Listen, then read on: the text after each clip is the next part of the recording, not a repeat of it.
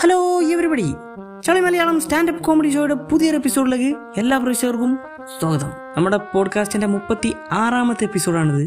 നമുക്കറിയാം മഴ പോലത്തെ സാഹചര്യങ്ങളുണ്ട്.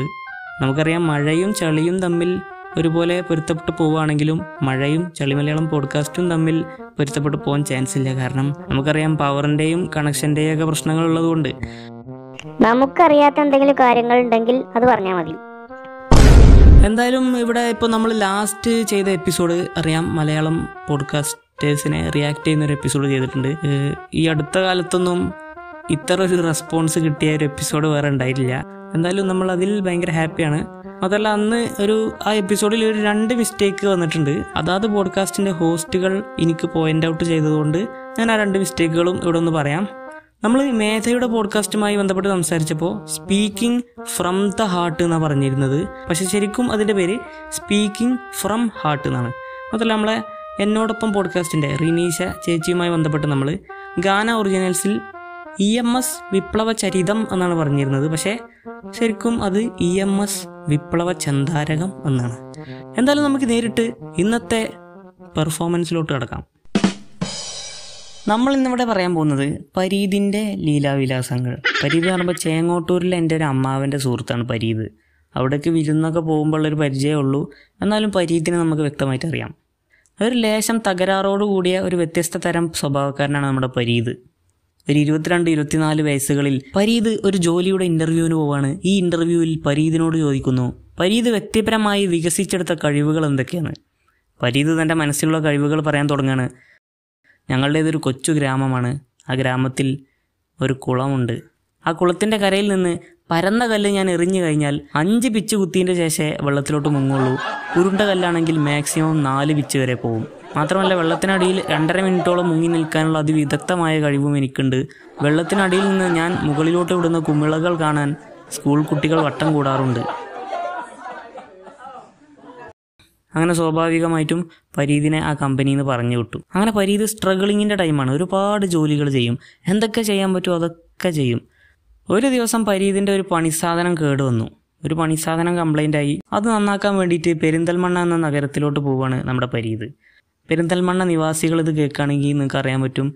ഇപ്പോൾ അവിടെ ഒരു പുതിയ ബസ് സ്റ്റാൻഡ് വന്നിട്ടുണ്ട്. അങ്ങനെ പരീത് പണിസാധനവുമായി ബസ്സിലോട്ട് കയറി ബസ്സിലെ കണ്ടക്ടർ ചോദിച്ചു എങ്ങോട്ടാണ് പോകണതെന്ന് അതിൽ പരീതിന് സ്ഥലം അറിയില്ല. പക്ഷേ പരീതിന്റെ ഒരു സുഹൃത്ത് ഈ പെരിന്തൽമണ്ണ വന്ന പുതിയ സ്റ്റാൻഡിന്റെ ഫോട്ടോ എടുത്ത് അയച്ചിട്ടുണ്ട് സഖാവ് മൂസക്കുട്ടി സ്മാരക ബസ് സ്റ്റാൻഡ് പുതിയ വന്നിട്ടുണ്ട്. അതിൽ സഖാവ് എന്നുള്ളത് മുഴുവൻ എഴുതിയിട്ടില്ല. സ രണ്ട് പുള്ളി പിന്നെ മൂസക്കുട്ടി എന്നാണ്. കണ്ടക്ടർ എവിടക്കാ പോകുന്നതെന്ന് പരീതിനോട് ചോദിച്ചു. അപ്പോൾ പരീത് പറഞ്ഞു ഒരു സമൂസക്കുട്ടി.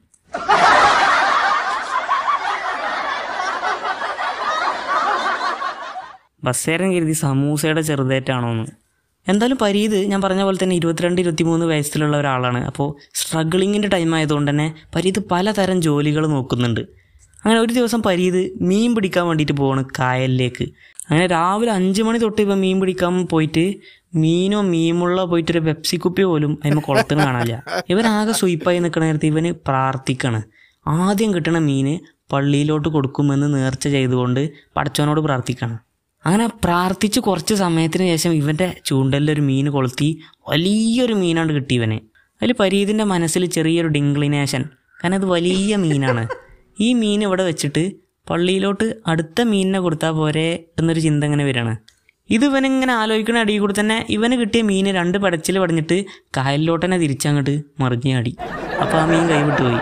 അതിൽ നമ്മൾ വരീത് പറയണേ ഈ പഠിച്ചവനത് തമാശയും മനസ്സിലാവില്ല അങ്ങനെ പരീതിന്റെ ജീവിതം അങ്ങനെ മുന്നോട്ട് നീങ്ങിക്കൊണ്ടിരിക്കുകയാണ് ഒരു ദിവസം പരീതിന്റെ കുടുംബത്തിൽ ഒരു പ്രസവം സംഭവിക്കുകയാണ് അപ്പോൾ ഇവർ ഒരു ഹോസ്പിറ്റൽ വിസിറ്റിന് വേണ്ടിയിട്ട് ഇങ്ങനെ പോയിക്കൊണ്ടിരിക്കുകയാണ് കാറിൽ ഡ്രൈവർ പരീതാണ് മാത്രമല്ല കാറിൽ പരീതിന്റെ ഉമ്മയുണ്ട് മൂത്തമ്മയുണ്ട് അമ്മായിയുണ്ട്. അപ്പോൾ ഈ പരീതിന്റെ അവസ്ഥ ആലോചിച്ച് കഴിഞ്ഞാൽ പരീതിന്റെ പ്രായപരിധിയിലുള്ള ആളുകൾക്ക് മനസ്സിലാവും. ഒരു പ്രത്യേകതരം മാനസിക ബുദ്ധിമുട്ടാണ് ഈ പ്രായത്തിലുള്ള ആൺകുട്ടികൾക്ക് പ്രത്യേകിച്ച്. കാരണം ഇങ്ങനത്തെ പ്രസവത്തിന്റെ കേസുകളൊക്കെ ഇത് ഈ കാറിന്റെ ഡ്രൈവറായിട്ട് പരീത് മാത്രമേ ഉള്ളൂ എന്നുള്ള അവസ്ഥ വന്നപ്പോഴാണ് പരീതിന് പോകേണ്ടി വന്നത്. അങ്ങനെ പരീതിന്റെ ഫാമിലി ഈ കോവിഡ് നിയന്ത്രണങ്ങളൊക്കെ ഉള്ളതുകൊണ്ട് തന്നെ എന്തോ തിരക്കിലാണ് പോകുന്നത്. എത്രയും പെട്ടെന്ന് അവിടെ എത്തണം എന്നുള്ള അവസ്ഥ ഉണ്ട് പക്ഷേ ഇവർ സാധനങ്ങളൊന്നും വാങ്ങിയിട്ടില്ല. ഹോസ്പിറ്റലിന്റെ തൊട്ടപ്പുറത്തുള്ള ഒരു കടയിൽ ഇവർ വണ്ടി നിർത്തിയിട്ട് പരീതിനോട് കുറച്ച് സാധനങ്ങൾ വാങ്ങാൻ വേണ്ടിയിട്ട് പറയാണ്. അമ്മായിയും മൂത്തമ്മയും. പരീതിന്റെ മൂത്തമ്മ പറഞ്ഞു നീ കുട്ടിക്ക് ഒരു ട്രൗസർ വാങ്ങിക്കോ ഗിഫ്റ്റായിട്ട് നമുക്ക് കൊണ്ടുപോകാനെന്ന് പറഞ്ഞു. അപ്പോൾ പരീതിന്റെ അമ്മായി പറയാണ് നീ ഒരു രണ്ട് കോഴിമുട്ട വാങ്ങിക്കോ അവരൊന്നും ഉണ്ടാക്കിയിട്ടും കഴിച്ചിട്ടൊന്നും ഉണ്ടാവില്ല എന്ന് പറഞ്ഞു. അതിൽ പരീതിന്റെ ഉമ്മ അറിഞ്ഞു ഇത് രണ്ടും വേറെ വേറെ കവറിലാക്കിക്കോ രണ്ടും ഒപ്പം വാങ്ങിയ ഒരു രസം ഉണ്ടാവില്ല പറഞ്ഞു. പരീതിന് ഇവനെ ഇപ്പോൾ ഡ്രൈവറാക്കി കൊടുക്കുന്നതേ താല്പര്യമില്ല. മാത്രമല്ല നേരം വൈകിട്ടുണ്ട് ഇവർ മൂന്ന് പേരും കൂടി പറഞ്ഞത് സംശയം കുടുങ്ങിയിട്ടുണ്ട്. അങ്ങനെ ഈ മുട്ടയും ട്രൗസറും കവറും ഒക്കെ പാടെ സംശയം കുടുങ്ങിയിട്ട് പരീത് കടക്കാരനോട് പോയി പറഞ്ഞു ചേട്ടാ ട്രൗസറിൽ രണ്ട് മുട്ടയിട്ട് തരിയെന്ന്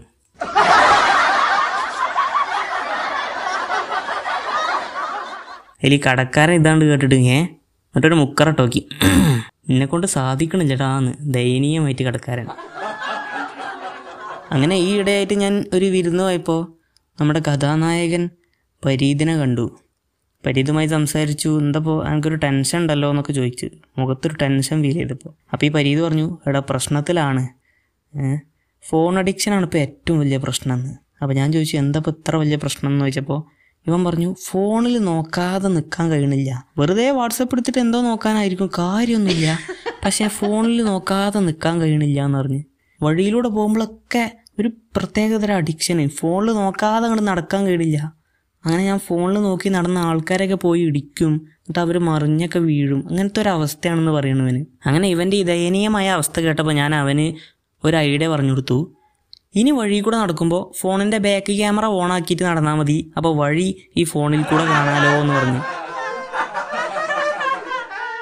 അങ്ങനെ അവനൊരു കൃതജ്ഞത ഒക്കെ കാണിച്ചു. കാരണം ഞാൻ ഈ ഐഡിയ പറഞ്ഞു കൊടുത്തപ്പോൾ ഇത് ഭയങ്കര ഉപകരിക്കണ ഒരു ഐഡിയ എന്ന് മനസ്സിലായി.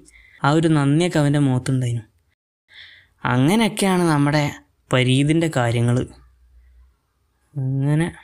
ഇപ്പോൾ പരീത് ഹോസ്പിറ്റലിലാട്ടോ മെഡിക്കൽ കോളേജിലാണ് ഈ ഫോണിന്റെ സ്ക്രീനിലൂടെ വഴി നോക്കി അങ്ങനെ നടന്നതാണ്. അടുത്തുള്ളൊരു പൊട്ടക്കിണർ ദൂരെയായിട്ട് തോന്നി അതിൽക്കൊന്ന് ചാടി. വലിയ പ്രശ്നമൊന്നുമില്ല. അവിടെയും ഇവിടെയും ചെറിയ മുറികൾ കവിയും കാലും കൊടിഞ്ഞിട്ടുണ്ട് വലത്തേക്കാളിന് ഒരു ഇരുപത്തേഴ് സ്റ്റിച്ചും പ്ലാസ്റ്ററും കമ്പിയും. ഞാൻ പോയിരുന്നു. ഞാനും അമ്മാവനും കൂടെ ഹോസ്പിറ്റലിലേക്ക് വിസിറ്റ് ചെയ്യാൻ വേണ്ടിയിട്ട് പോയിരുന്നു. ഇപ്പോൾ കുഴപ്പമൊന്നുമില്ല. അവനിപ്പോൾ ബന്ധുക്കളൊക്കെ കൊണ്ടുവന്ന മുന്തിരിയുടെ ഒരു ബാസ്ക്കറ്റിലോട്ട് തുപ്പി കളിക്കുക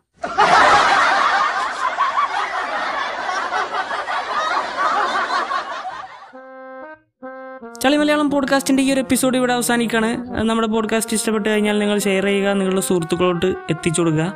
മറ്റൊരു കിടിലൻ സ്റ്റാൻഡപ്പ് പെർഫോമൻസുമായി മറ്റൊരു എപ്പിസോഡിൽ വീണ്ടും കേൾക്കാം. Signing off CIBIL same